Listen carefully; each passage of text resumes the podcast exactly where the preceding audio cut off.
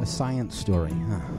These NYU scientists, they uh, I, I it felt, felt on this. right. But I was so and I just thought, well, I figured it out It was that golden moment. because science was on my side.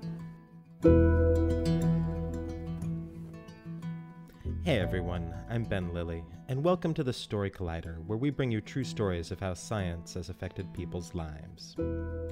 This week's storyteller is Logan Smalley. Logan is the director, editor, and composer for the award winning documentary Darius Goes West. While volunteering at a local camp for kids with disabilities, Logan met his lifelong friend and subject of the documentary, Darius Weems, a 15 year old living with Duchenne muscular dystrophy. Logan now heads up the TED Education Program at TED conferences.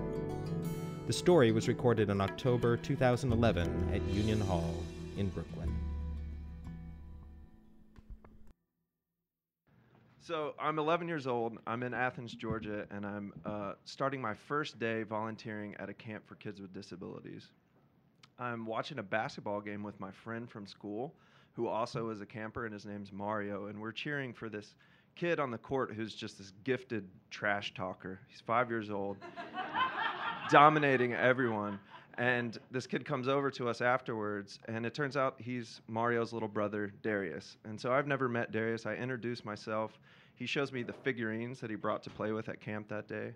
And as I'm playing with him and 20 plus uh, miniature WWF wrestlers, I have no idea that this kid's going to grow up to be one of my best friends. He's going to grow up to raise millions of dollars for he and Mario's disease, and he's going to grow up to inspire hundreds of thousands, if not millions, of people around the world.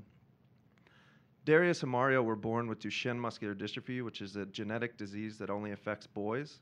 You're born with the full ability to walk. Around age, around age 11, you're going into a wheelchair, and it's 100% fatal. It's the number one genetic killer of children in the world, with kids dying in their late teens and early 20s. So those stats and facts didn't mean anything to me until about six years later when I found myself in a Southern Baptist uh, church at Mario's funeral the preacher was screaming about the Holy Ghost, and the, and the crowd was fanning themselves and screaming hallelujah back. The drums were playing, the organ was droning. I look over at Darius, and he's using a walker now with little tennis balls on the bottom of it. And he's got this smile on, this, on his face that I'll never be able to describe. And somewhere in the middle of all this sorrow and this jubilance and the tears running down my face, I think back to Mario, who the summer before had asked me to look out for Darius when he was gone. It wasn't a heavy handed ask, it was just kind of like a, hey, look out for my brother when I'm gone. It was understood that he knew he had a fatal disease. So, about six years later, uh, Darius and I were watching MTV's Pimp My Ride at his house. And he jokingly says, We should get my wheelchair customized on that show. And it was a joke. And about an hour later, we had called our best friends, most of whom were counselors at the camp, and we had planned a cross country road trip to go to California that was to be filmed and turned into a feature length documentary, the goal of which was to get his wheelchair customized on MTV and to raise awareness for Duchenne muscular dystrophy. Um, we called the project Darius Goes West, which is also what the mayor of our hometown, Athens Clarke County, called it when she proclaimed July 22nd, Darius Goes West Day from the Athens Clarke County Courthouse steps where we our send off happened. She handed us keys to the city, she counted us down, and our big, huge, enormous RV took its first uh, roll towards west. And uh, we actually had a police escort that took us out of town, and they let us run every major red light in town, which was incredible. Um, we're driving along, and we get to the Athens Clarke County line. The police peel off. This is the farthest Darius has ever been away from home independently. None of us had wheelchair accessible vehicles, so he was previously only able to go where the school bus took him. He's never seen the ocean before. He's never seen the mountains before. He's never been this far, uh, been away from his mother for this long. It's a three week trip. He's 15.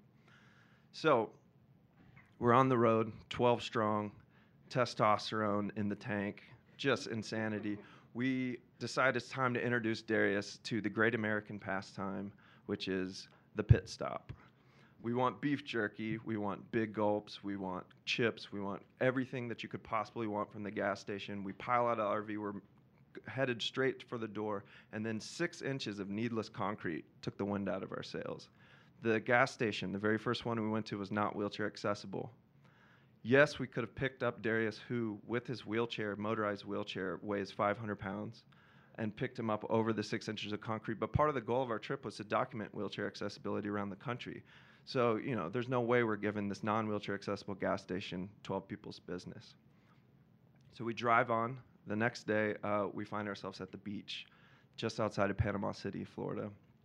This is Darius' first time at the ocean. We go up this gorgeous boardwalk that I say gorgeous because it's so wheelchair accessible and it takes us right to the top of the sand. It's low tide and sand is not wheelchair accessible. Darius's motorized wheelchair cannot get through the fluffy stuff at the top. Neither can his manual. We put him in his manual. We can't push him, so we get resourceful, go all MacGyver on it, and we find this mat uh, underneath, you know, the public shower mat. Two of them. Grab one, put it in front of him, push into the end. Put the other one in front, push in the end. Grab the other one, and Lincoln log our way like to the hard sand. Once we get to the hard sand, that manly urge that everyone experiences to uh, run to the to the surf took us over. 12 strong running into the water. Darius, even though he can't run, is completely consumed by the same urge. He's wiggling in the top of his wheelchair, and we plunge into the water, wheelchair and all. It was one of the most amazing days of our life. We swam for half a day. Uh, Darius threw up from the salt water and the surf, and he still wouldn't get out. We actually had people checking to see if he was drowning at one point, and he pops up and laughs, and then they leave. Unbelievable day. We finally drag him out of the water, and he sleeps all the way to New Orleans. Next day, next night, Bourbon Street. Now, if you're on Bourbon Street with prosumer cameras and a boom pole, and you're talking about MTV and Pimp My Ride, it takes about five minutes before the mob thinks that you are MTV and that you are Pimp My Ride. we were completely consumed by bodies and uh, what's become known as the three B's bourbon, beads, and boobies. Um, nonstop. It actually, so it was uh, probably mid July, it was a 100 degree night. It was quickly 120 degrees with that many people surrounding us. Darius was the first one to freak out. He takes a, a beeline right through the crowd. Everyone's parting ways, and then he takes a right off Bourbon Street to escape the madness. Two drunk people see him and see that we're pointing the cameras at him, and they decide they want to follow him, see who he is. What they don't realize is that a wheelchair can go about twice as fast as a drunk person can jog. So Darius is many blocks away, and we see them huffing and puffing coming back, talking about dude in the wheelchair is a freaking jerk. And we let him know that he was not a freaking jerk. And so hopefully we reached at least two people on Bourbon Street with our, with our message. Um, the next stop, the swamp. This is a quick one. If you have a pontoon boat here and you have a dock here and you don't have a wheelchair accessible ramp to connect them, there's only one way to make this work, and that's for the whole crew to go and stand on this side of the boat so that the boat slowly rises up. And then Darius gets a rolling start and hopes for the best. He did land in the boat, and uh, he had a terrifying day feeding alligators. One of the one of the highlights of the trip for sure. Next day is uh, Carlsbad Caverns. You go there and you go thousands of feet down in this elevator, and it opens up to this wondrous cavern that's millions of years old. And in the cavern, there's pathways galore. This place was so wheelchair accessible that Darius got lost inside of it. And the only way we were able to find him is through his wireless microphone that was connected for the documentary. Which begs the question if this million year old cave can be wheelchair accessible, and then this gas station where we have every c- control of every rock and nail from the start, uh, why, why is that so? And that's one of the things that we were able to capture on the 15th anniversary of ADA, which is the day we were at Ca- Carlsbad Caverns. The next day is uh, the Grand Canyon. Now, I also edited Darius Goes West, so it's hard for me to remember because I when I watch this footage, I can't tell if Del- Darius was emotional at the Grand Canyon or if he just had picked up a cold in the damp cavern the day before. I have some footage of him rolling to the edge of the canyon being contemplative, sniffling, even talking about uh, his brother and wondering, you know, what would what would it be like if Mario could see me right now? I wonder if he can see me. And then I have other footage of him rolling to the edge, being contemplative, sniffling, and then those sniffles turn into snorts, and like every 15-year-old should, he hawks the biggest loogie you've ever seen into the abyss below. Grand Canyon was a profound moment for all of us. It was th- this entire trip. The crew um, these were experiences that never of us had, n- none of us had ever had. Um, it changed us, and it changed two of us in particular permanently, literally, in that we got Darius Goes West tattoos, one of which I'll tell you about a little bit later in the story. So we get to California. It's time to uh, knock on Pimp My Ride's door. Two weeks before, we had gotten some devastating news from them, uh, from the producers of the show and the lawyers, that they were not going to be able to pimp Darius's wheelchair. We were sad about it, but we we're going to go meet the crew anyways as a consolation prize.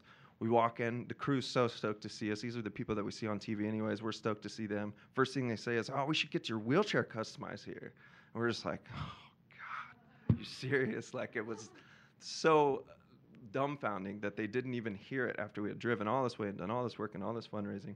But the truth is, is it, it didn't really matter. The Pimp My Ride part became a footnote of this incredible adventure that we went on.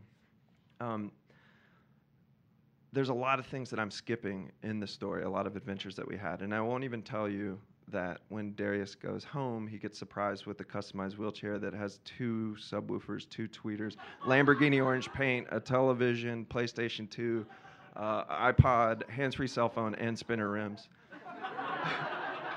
I won't even I won't mention that part. I don't want to spoil it.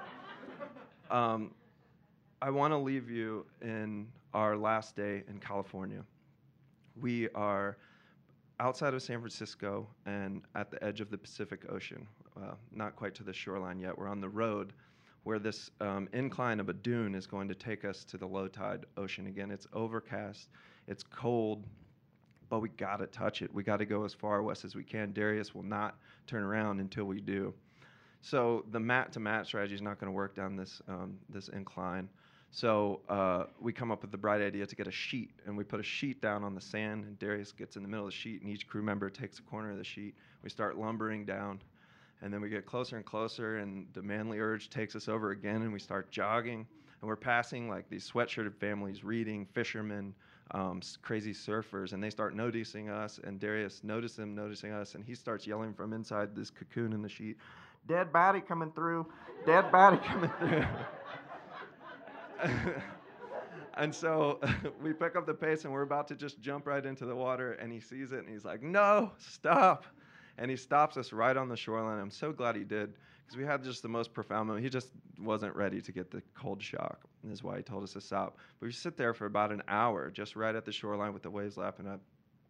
And we talked about, you know, girls. We talked about all the adventures behind us.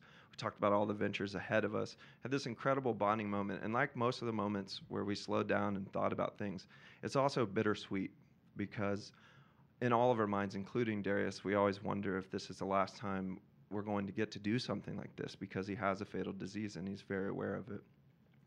Um, so the tide starts coming in and Darius decides he's ready, but he just wants to put his feet in. So we sandwich him back up in the sheet, but his, his one foot is protruding this time. And uh, I'm speaking because I watched the, this footage a million times now, and this is the, how the footage makes me feel. So we walk, we walk out, and you know we don't want to just throw them in. We want to wait for that perfect cinematic wave. And so this one doesn't work, and this one doesn't work, and then like waves always do, that one catches us off guard, takes us up to our waist, which Darius, being parallel, consumes his entire body, and he starts screaming. And when I watch this footage, I have a similar feeling of that I did at the funeral that day, amidst you know the joy and the and the sorrow, and I, the, he has this smile on his face that I can't I cannot describe. That he you know he faces this daily, but yet he wears this smile on his face. But if I had to describe it, I think the closest thing would be the tattoo on one of the crew members' back that says Darius went west. Thank you.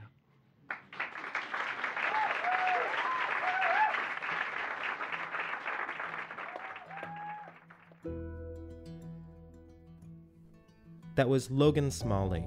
You can find the film and more at dariusgoeswest.org. That's D A R I U S goeswest.org. For more science stories, come see us live. Our next show in York is tomorrow, December 12th at Union Hall. For more about that, take a look at our website, storycollider.org, where we also have archives of the podcast, videos, and ways to submit your own story if you would like to be on the show. The Story Collider is produced by me, Brian Wecht, and Erin Barker with assistance from Brooke Williams, Lena Groeger, Luke David, David Gaines, and Aaron Wolf. The theme music is by Ghost. Special thanks to Rose Eveleth for the intro, to Union Hall for hosting the show, and to Christmas trees for reminding me I grew up in the Northwest. Thanks for listening.